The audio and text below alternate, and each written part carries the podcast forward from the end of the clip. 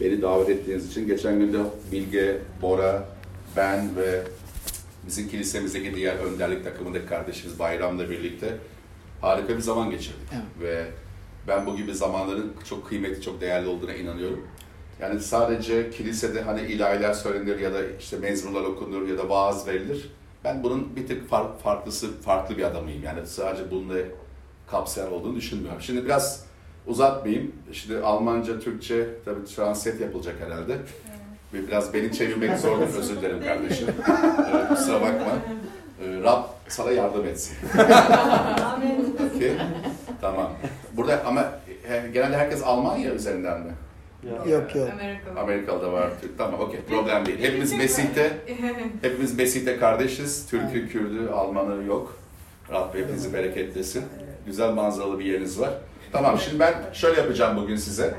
Yani yapmaya çalışacağım daha doğrusu. Ee, sonuçta Bilge lütfetti. Dedi rahat ol, konuş.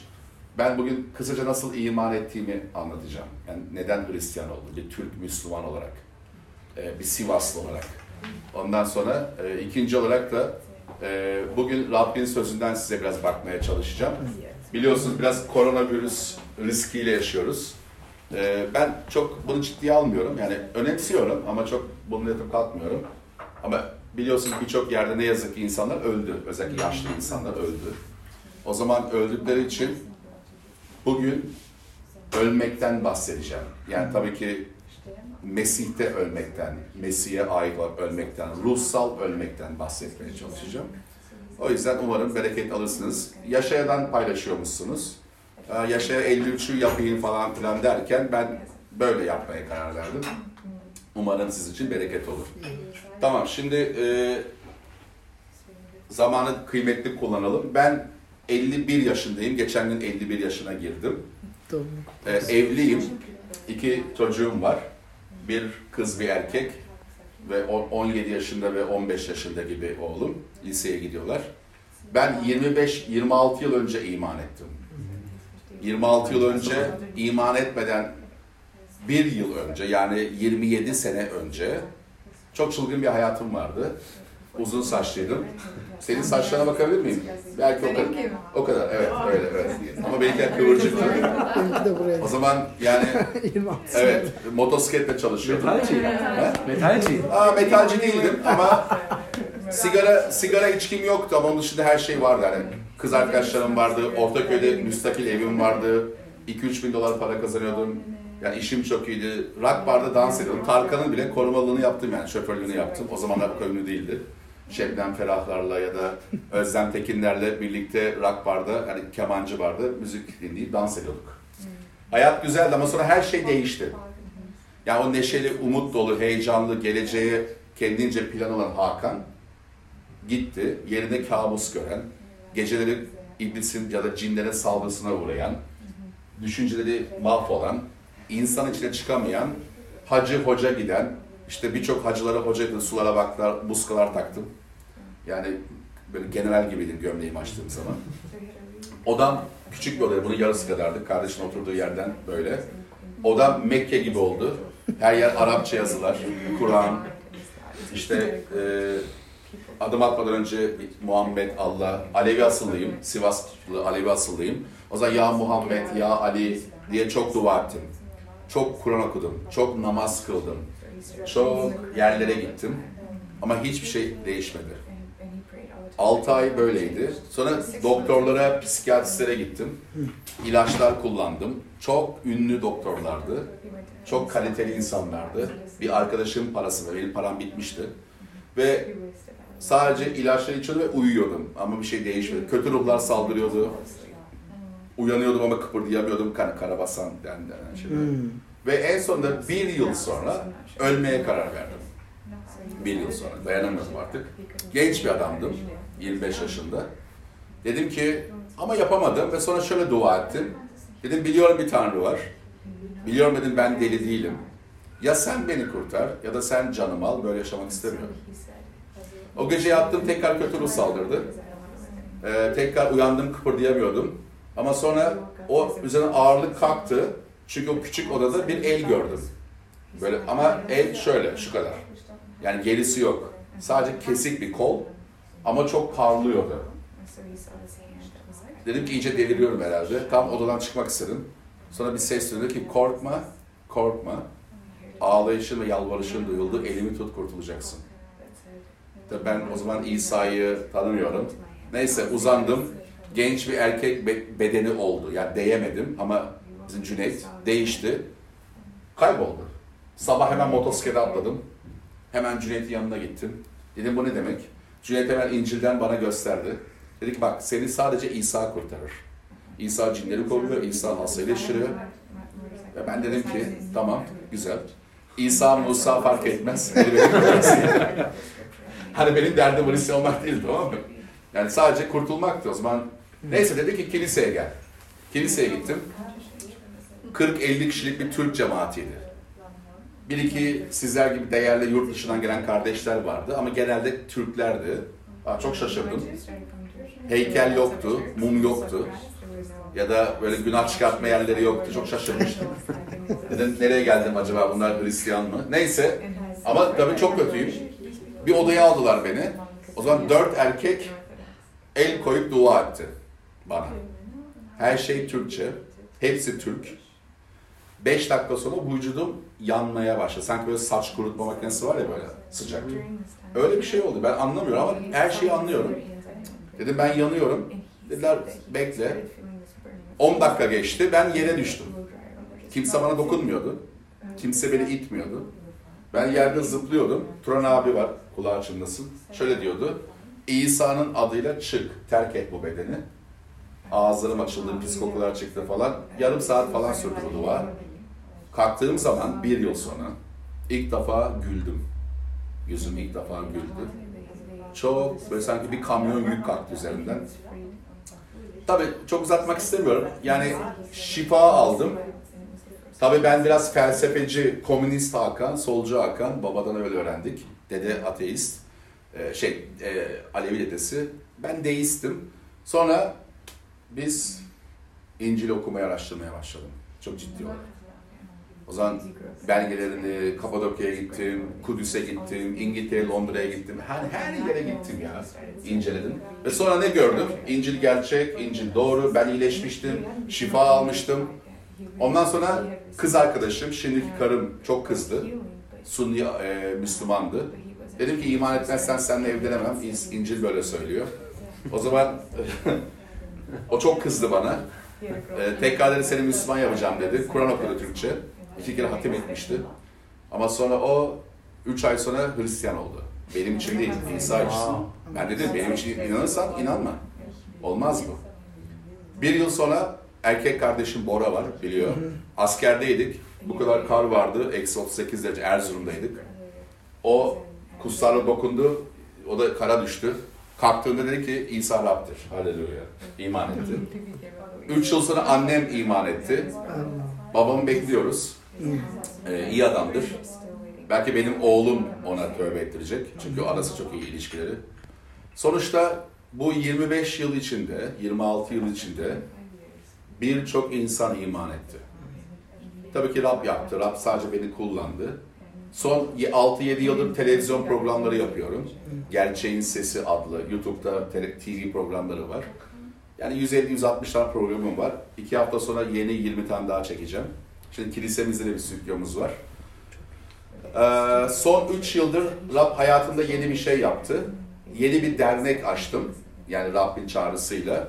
Aslında çok böyle hani kilise çobanı gibi bir adam değilim ben. Böyle bir derdim de yok. Ben pastörüm falan böyle şey sevmiyorum. Ee, ama Tanrı böyle bir şey başlattırdı. Bir liderlik yaptırdı. O zaman Can Kurtaran Kilisesi derneği açtık 2017'nin başında. Ee, şu arkada bir yerde toplandık ilk etapta. Ama daha sonra e, bizim kültürde insanlar binaları sever. Yoksa bina önemli değil ama sever. Biz Üsküdar'da 2018'e doğru bir yer tuttuk. Şimdi hala Üsküdar bağlar başındayız. O zaman orada topluyoruz pazar günleri. Ee, orası iki, iki yıl oldu, iki buçuk yıl oldu. Bir yıl önce, bir buçuk önce Çorlu'da, İstanbul dışında ikinci kiliseyi açtık. Sonra bir iki ay önce yani İstanbul Gazi Mahallesi'nde üçüncü kilisemizi açtık. Rab dilerse e, amacımız bu. Az önce söyledim. Gebze'de yani Asya yakasında e, buradan 45 dakika dördüncü kilisemizi açmak istiyoruz yerli kardeşlerle. Ve eğer bizim için dua ederseniz bu bir iki ay içinde vakıf başvurusu yapacağız. Vakıf olmak için. Çünkü birkaç okullar açmak istiyoruz. Ve belki Türkiye'de ilk Türk Hristiyan okulu olacak, özel dersli. O zaman yani vakıflar, federasyon ve büyütmemiz gerekiyor. Neden bunu söylüyorum? Yani burada kendi reklamımızı yapmaya gelmedim ama şunun için söylüyorum. Birlikte Almanya'dan, Amerika'dan fark etmez nereden o Türkiye'nin biz eğer Mesih'teysek birlikte Tanrı'nın egemenliğini büyütmeliyiz. Sağlam temelli olarak acele etmeden yerli liderler yetiştirerek devam etmeliyiz ve bunu başarmalıyız. Yani örneğin örneğin Almanya'dan insanlar geldi galiba bugün buraya. Nasıl döneceksiniz bilmiyorum. Rab yardımcınız olsun. Ama bizim özel uçağımız var göndeririz. Şakaydı. Örneğin e, ben e, bu, bu perşembe günü Almanya'ya gidecektim Berlin'e. Ve ama ne yazık ki uçaklar iptal olduğu için gidemiyoruz. Zaten gitmeyecektik. Gideceğimiz kilisenin pastörü koronavirüsüne yakalanmış. Ya da yakında Almanya'da. Evet ne yazık ki ailesiyle birlikte. Sanırım Kore'den gelmişler. Uzatmayayım. Ee, yani demek niçin bunu söyledim? Çünkü biz Avrupa'da yani Berlin'de, Viyana'da, Hollanda'da, Belçika'da birçok yere gittim zaten. Köln'de arkadaşlarım var. O zaman biz 5-6 milyon Türk ve Kürde Almanya'da ya da Avrupa'da şey yapmak istiyoruz. Ee, müjdeyi duymak ve yeni kiliseler açmak istiyoruz. İster Almanca konuşsunlar, ister Türkçe, hangi dil kolaysa. Ama önemli olan bizim Anadolu toprağındaki halkın iman etmesi ve e, onların Mesih'i tanıması. Çünkü onlar her yıl Türkiye'ye geliyorlar. Bir ay, iki ay, üç hafta, iki hafta tatil için. O zaman orada iman ederlerse inanıyorum ki Türkiye'nin doğusuna buna doğal misyoner olarak köylerine, kasabalarına gidecekler ve birer elçi gibi İsa'yı anlatacaklar. O yüzden bunun için amacımız bu. Hem oradakiler iman etsin hem de bu. Tamam şimdi bu kısa mı yaptım ne bilmiyorum ama bu girişten sonra bugünkü vaaz konusunu paylaşmaya çalışayım. Az önce söylediğim gibi dünya zor bir zamandan geçiyor. Değil mi? Bugün Bil- Bilge biraz bahsetti. Sınırlar kapatılıyor. Yani Avrupa Birliği'nde Schengen vizesi var diyorlardı ama ne oldu Schengen? Birlik ne oldu? Her şey dağıldı, her şey çöpe atıldı. İtalya herkese kapıyı kapattı. Daha doğrusu İtalya'ya herkes kapıyı kapattı. O zaman Amerika olağanüstü hal ilan, Trump ilan etti. Belki Trump da e, aslında bilmiyoruz. İran, İran'ın kum kenti, yani İran'ın Mekke'si, en mübarek, en kutsal şehri ilk batan yer oldu. Bu sabah baktım, Mekke'de sadece 50 kişi namaz kılıyor, o da onar metre arayla. Yani insan yok.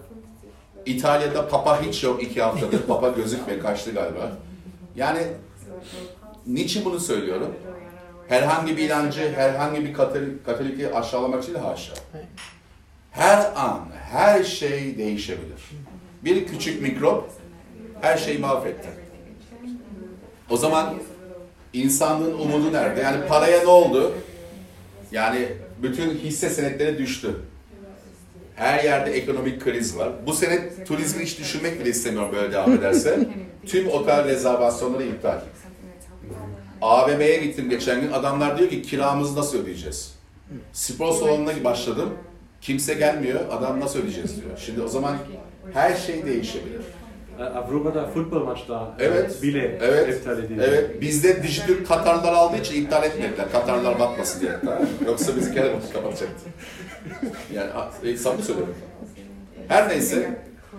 O zaman bence bu, bu kriz önemli ama mikroptan daha çok yarattığı etki daha fazla. Aslında insanlar her yıl çok daha fazla ölüyor.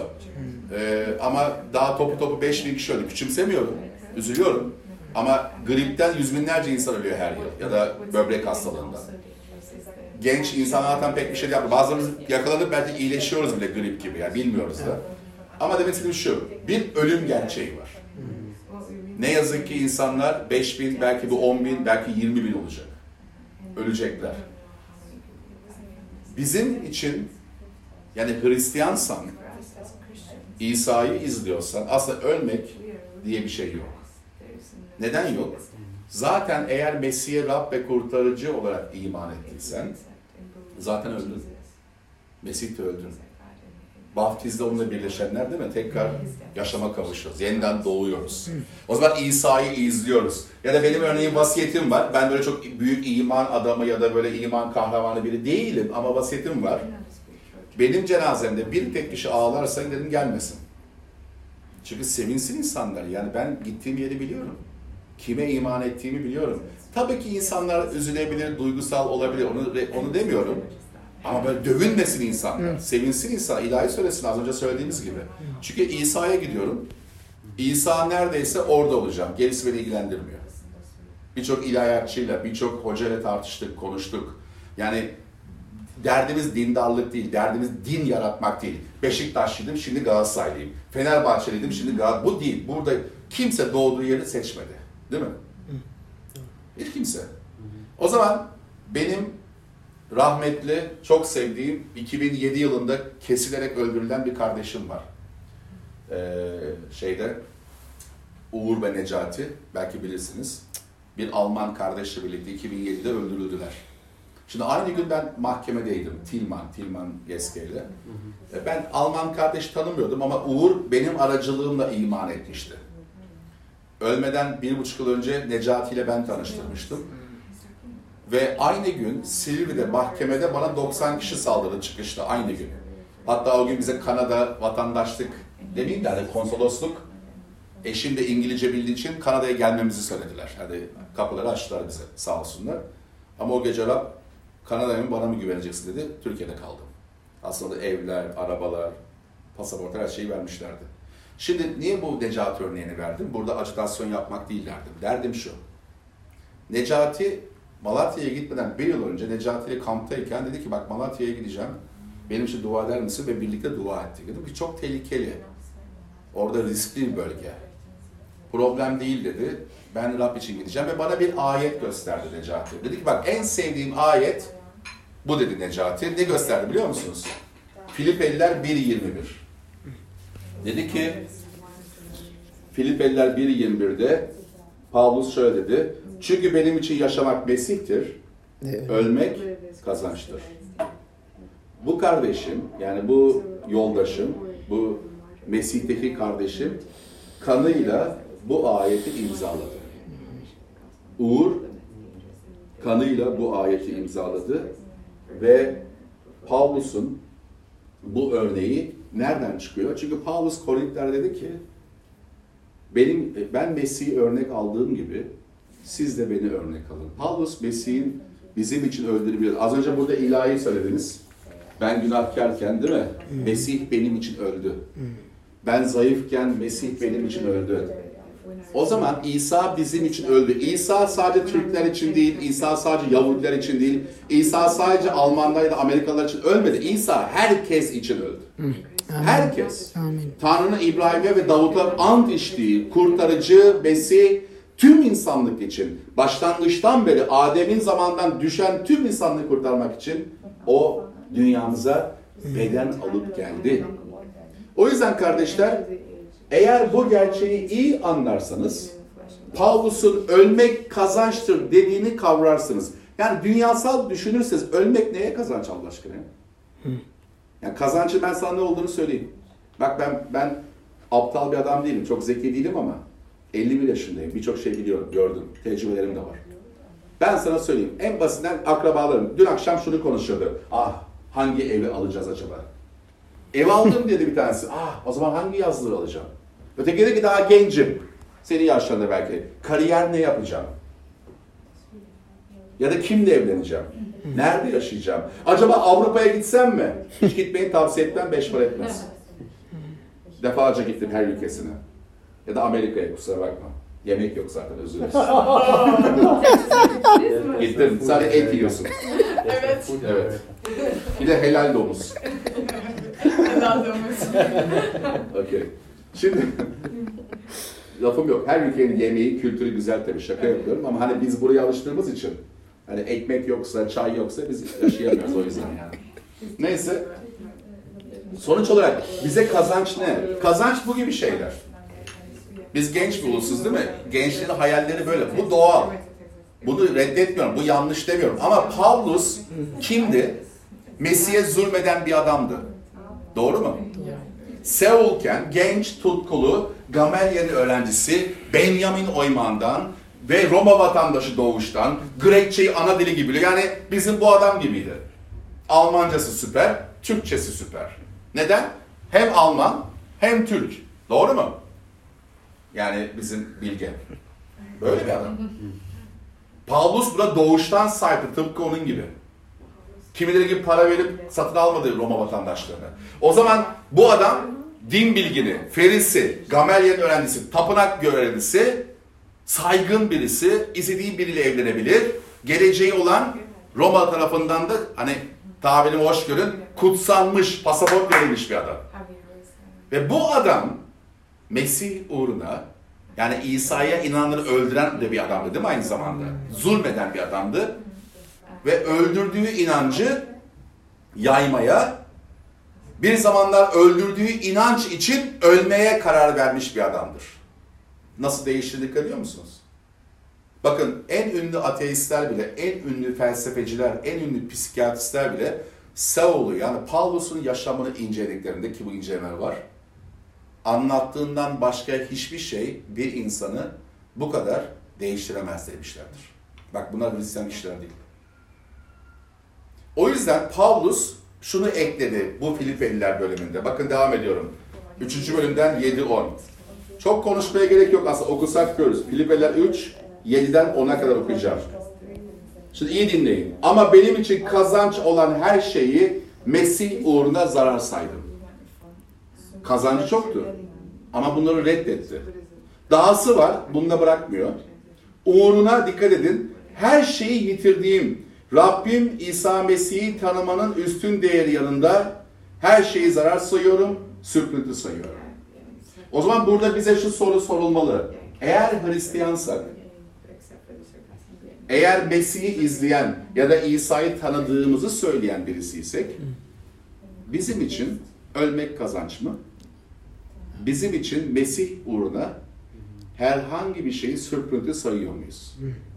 Örneğin adımız, örneğin kariyerimiz, örneğin işimiz, eşimiz, çocuklarımız. Hangisi önemli?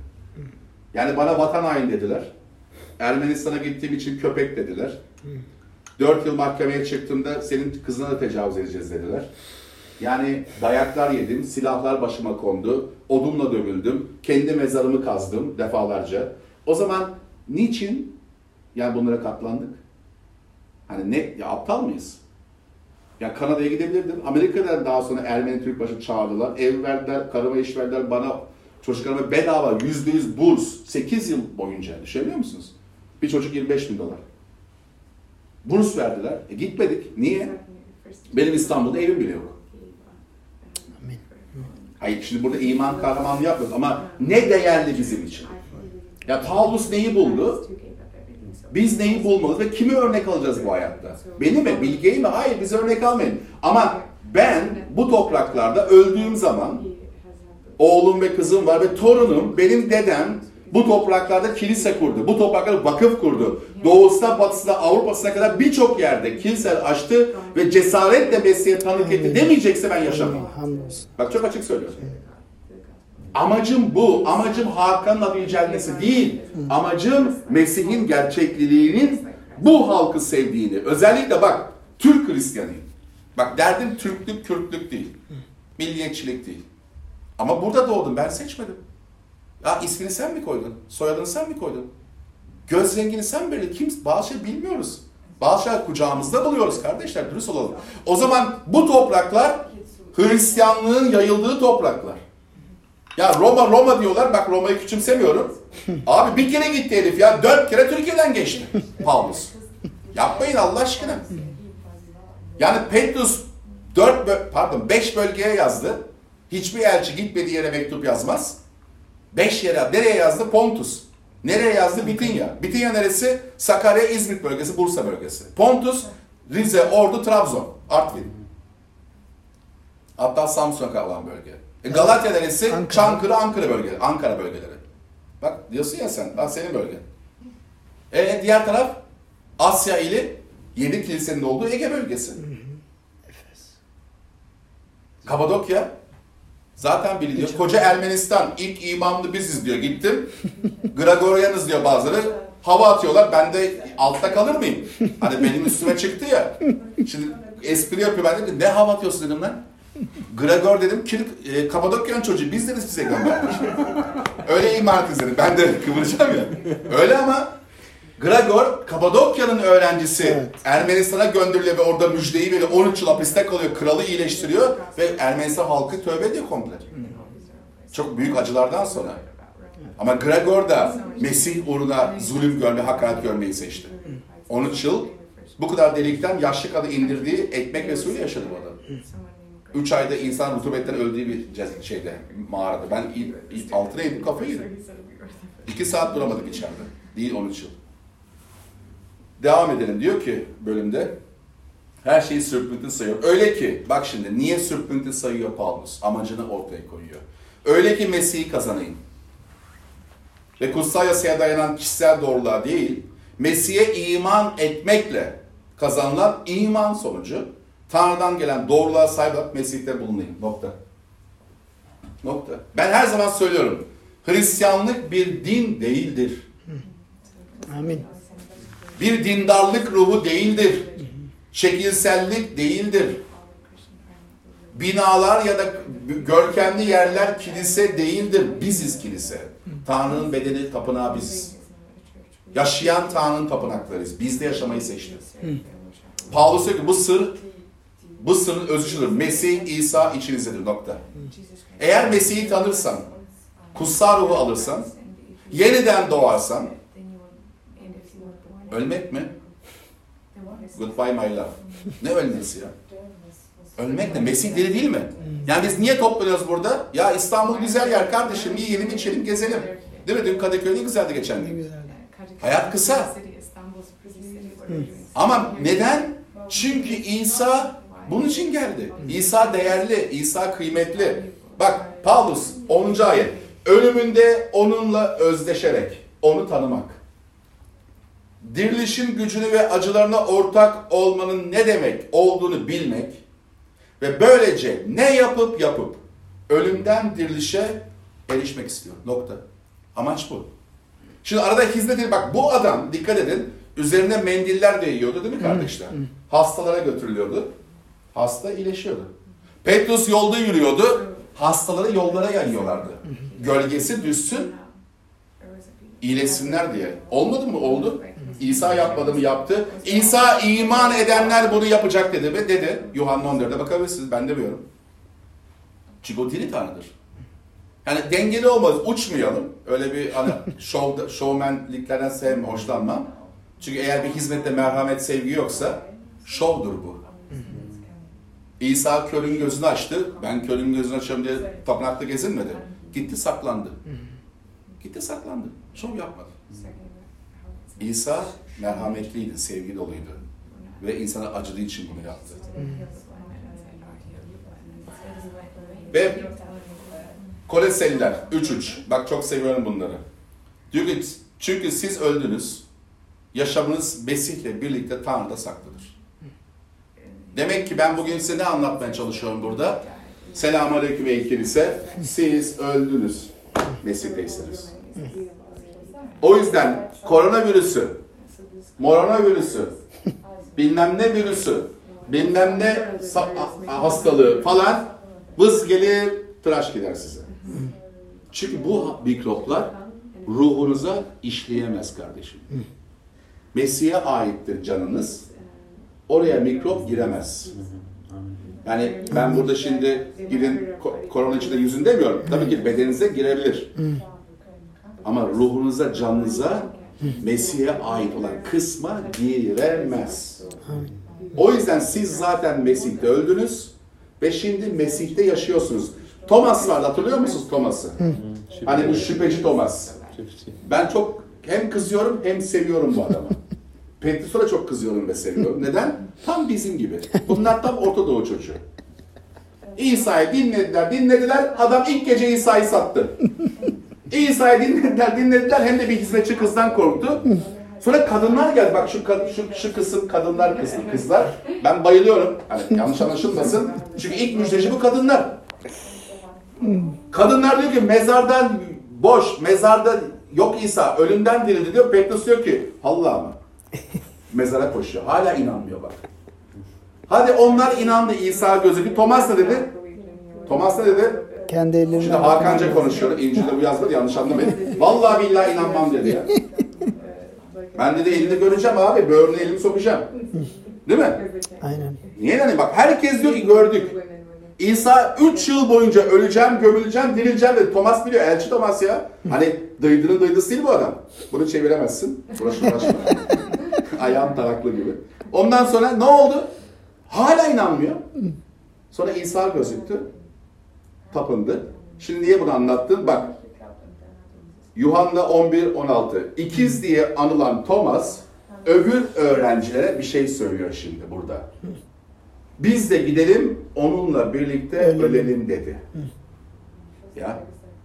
Yani inanmayan Thomas, şüpheci Thomas, öğrencilere, elçilere inanmam dokunmadan diyen Thomas, şimdi aynı elçi ve öğrencilere diyor ki, 5-6 bölüm sonra, hadi biz de onunla birlikte gidelim ve onun için ölelim. Niye ölümü seçtin? Yani sen şüphe ediyordun, Şimdi niye Mesih uğruna ölmeyi seçiyorsun? Paulus niye ölmeyi seçti Mesih uğruna? Ne buldu? Hatta Romalı kayıtlarda şöyle bir kayıt var deniyor. Biliyorsunuz o son zamanını Roma'da geçirdi ve Timoteus'a oradan yazdı son mektubunu. Bir ve ikinci Timoteus'ları. O zaman Roma'da kiraladığı evde bir buçuk yıl kalırken en son Romalı askerler geldi. Biliyorsunuz adam Romalı. Romalı olduğu için çarmıha gerilemez. Yahudi olsa bile. O temiz ölmek zorunda. Çünkü Romalı'ya bu pisliği yapamazsın. Romalı kıymetli vatandaşlık. O zaman askerler Paulus'a geldiğinde ona bir kağıt verdiler. O çok iyi Grek çeviriyordu merak etmeyin. Ve okudu. Ve iki askere çay verdiği ya da içecek verdiği söyleniyor. Askerler konuşuyor. Diyor ki ya bu adam niye geldiğimizi bilmiyor mu? Niye bize iyi davranıyor? Çünkü o getirdikleri Tomar'da yani emirde Paulus'un başının kesilmesi emri vardı. Ve o Paulus o askerlere hizmet etti. Onları onurlandırdı. Ve başını kütüğe koydu. Ve gülerek koyduğu söyleniyor. Yani sevinçle koyduğu. Hani diyor ya yarışı bitirdim, imanı korudum. Şimdi yüce taç beni bekliyor. Neden bu adam kütüğe başını böyle koydu? Thomas neden Paulus İsa için ölmeye koştu? Neden? Bana söyleyin bak Allah aşkına bana biriniz yanıt verin. 12 elçi vardı. Hadi bir tanesi sattı İsa'yı. Sonra seçtiler. Söyleyin bana 12 elçiden Yuhanna hariç 11 tanesi kesilerek, biçilerek, ters çarmıha gerilerek öldüler. Şimdi soru şu. Dünya üzerinde bir, bir şeyin yalan olduğunu bile bile onun için canını veren bana 11 kişi gösterin. Buradan camiye namaza gideceğim. Gösteremezsiniz. Gösteremezsiniz. Herkes inandığı dava için ölür. Bak karısı için ölür. Vatanı için ölür. Devleti için ölür. Bayrağı için ölür. inancı için ölür. Buna lafım yok. İnandığı için ölür çünkü. Ama eğer diriliş gerçek değilse, İsa ölümden dirilmediyse, bunlar görmediyseler, bunlar dokunmadıylarsa, yaşamadılarsa, niçin bu yalan için ölüyorsun be adam? Madem bu, çünkü 500'den fazla insana gözüktü İsa. Yanlış anlamayın sadece 12-13 kişi, 15 kişi değil. 500'den fazla insana 40 gün boyunca. O zaman biz emin olabiliriz. İsa gerçektir. İsa ölmüştür. İsa dirilmiştir ve tekrar gelecektir. Bizim amacımız Almanya'da, Amerika'da, İstanbul'da, doğuda, batıda, her yerde Rabbin ruhu nereye gönderirse Filipus'u gönderdiği gibi tanıklık etmektir. Nokta. Her şeyi bilmiyoruz. En güçlü imanlar biz değiliz ama her birimizin ruhu belli eden bir armağanı var, bir yeteneği var. yeteneklerimizi bir araya getirmeli, tek bir beden olarak çalışmalıyız. Alçak gönüllükle. O zaman o zaman Tanrı'nın iyi ruhu bize yolcu önderlik edecek. Benim her zaman söylediğim bir şey var. Şimdi her söylediğim doğru değil ama en azından ben buna inanıyorum. Ben mutluyum. Nedir o? Tanrı her zaman gidenlerle birliktedir, oturanlarla birlikte değildir. Eğer bir kilise gitmiyorsa, bir kilise tanıklık vermiyorsa, bak oturup dua etmek kötüdür demiyorum, bunu yanlış anlamayın. Ben duayı bile yolda yapıyorum. Çünkü Rab bana birini gösteriyor. Benim işim bu karanlık ülkede ışık yakmaktır. Işık yakmaktır ve kapı açmaktır. Çünkü ışık varsa, kapı açıksa birileri içeri gelir. Ama adres yoksa, ışık yoksa, kapı yoksa millet nereye gelecek? İsa demedi mi Yuhanna 10'da kapı benim? Kapı benim. Ama o kapı kapalıysa nasıl girecek insanlar içeri? Sen kendi işinle uğraş, o kendi işinle uğraşsın. O zaman Paulus ne diyor? Herkes kendi işini düşünüyor, Mesih İsa'nınkini değil. O zaman pazar Hristiyanı mıyız? Pazartesi günü ne yapıyoruz? Ateist miyiz? Salı deist. Çarşamba Budist, Perşembe Hindu. Hepsinden bir çorba yapalım. Hangisinden yırtarsa. Hani Sakıp Sabancı'ya demişler. Çok zenginsin hocam. Biliyorsunuz değil mi iş adamı Sakıp Sabancı? Belki siz bilmezsiniz de. Türkiye'de en zengin iş adamlarından birisi. Sonu Sa, Sakıp, hani simgesi S-A. Demiş ki çok zenginsin. Güzel de bir de demiş bunun öbür tarafı var. Orada ne yapacaksın? Para demiş işe yaramıyor orada. Nasıl kurtulacaksın? Aa demiş orası daha garanti. Niye? Nasıl demiş ya şaşırmışlar. Nasıl daha garanti? Demiş İsa da bizden, Musa da bizden. Anladın mı espri? Yani sonu sağ ya. Yani bu da Sakıp sağ. Yani espri yapıyor Sakıp Sabancı ama bu iş öyle değil işte. O öyle değil. Eğer Mesih yoksa hiçbir şey. Size son, son bir şeyle kapatıyorum. Özür dilerim. Benim çok sevdiğim bir hikaye var. Eski ayıptan bu hikaye. Şimdi Petrus'tan da söyleyecektim ama vazgeçtim. Sizin çok başınızı şişirmeyin çünkü translate yapılıyor, onlar anlamıyor. Öldürmeyeyim insanları. Birinci Krallar 19, 19, 21. Birinci Krallar 19. bölüm 19, 21. Burada İlyas ve Elişa'nın hikayesi var. İlyas kısa bir süre sonra göğe alınacak. Tanrı onu göğe götürecek. Kendisi gitmeden önce kendi yerine bir mesedilmiş birini bırakacak. Şimdi bakın okuyorum aynen sonra konuşacağız. İlyas oradan ayrılıp gitti. Şafat oğlu Elişa'yı buldu. Elişa dikkat edin 12 çift öküzle saban sürüyordu. Saban nedir biliyorsunuz değil mi? Yani tarla sürüyorlar. Yani tarlayı sürüyor, çalışıyor. Anladın mı? Okey. Tarlada. Tamam. Şimdi bak. İlyas Elişa'nın yakınından geçerek kendi cübbesini onun üzerine attı. O kadar cübbe attı. Konuşmadı. Vay Elişa kolay gelsin, selamünaleyküm, su ister misin demedi. Sadece çalışıyordu. Elişa ne yapıyor şimdi dikkat edin. Elişa öküzleri bırakıp İlyas'ın ardından koştu. Dedi ki izin ver. Annemle babamı öpeyim. Çok ilginç bir diyalog var. Tanımadığın bir adama niye bunu söylüyorsun? Neyse. Sonra seninle geleyim dedi. İlyas geri dön. Ben sana ne yaptım ki dedi. Doğru söylüyor İlyas. Ama dikkat edin bir satır önce cübbe Elişa'ya değdi, üzerine düştü. Cübbe neydi? Tanrı'nın mesedişin simgesi. Aynı cübbe nehre vurdular. Şeria nehrine nehir ikiye ayrıldı. Musa'nın denizi yardığı gibi. Sular durdu. Musa'nın asası neyse İlyas'ın cübbesi de oydu. Ve cübbe yani mesediş Elişa üzerine düştü. O daha farkında değil. İlyas da öyle ama Tanrı çalışıyor. Ama önemli olan burada şimdi şu. Dedi ki böylece Elişa gidip sürdüğü çiftin öküzlerini kesti. Yani iki öküz kardeşler. 12 çift diyor duydunuz mu? Yani 24 tane öküz var. 24 tane. Demek ki tarla çok büyük. Ve Elişa büyük ihtimalle bu tarlanın sahibi ve Elişa büyük ihtimalle diğerleri onun çalışanları. Zengin bir adam. Varlıklı bir adam. Anne babası sağ. Çünkü gideyim öpeyim diyor. Alasmalık diyeyim diyor. Dikkat ediyor musunuz? İşi gücü olan bir adam. Ve sonra ne diyor? Bak öküzlerin boyunduruğu var. Boyunduruk ne biliyor musun? Bu tahtalar hani öküzün. Onları çıkartıyor. kesiyor, kırıyor ve yakıyor. Niye yakıyor? Çünkü kestiği öküzleri pişiriyor. Doğru mu? Doğru. Sonra etleri halka dağıtıyor. Sonra ne diyor? İlyas hizmet etmek için onun ardından gitti.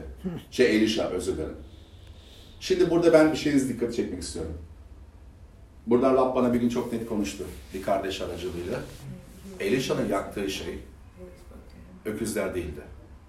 O boyunduruldu. Elişa kendini yaktı.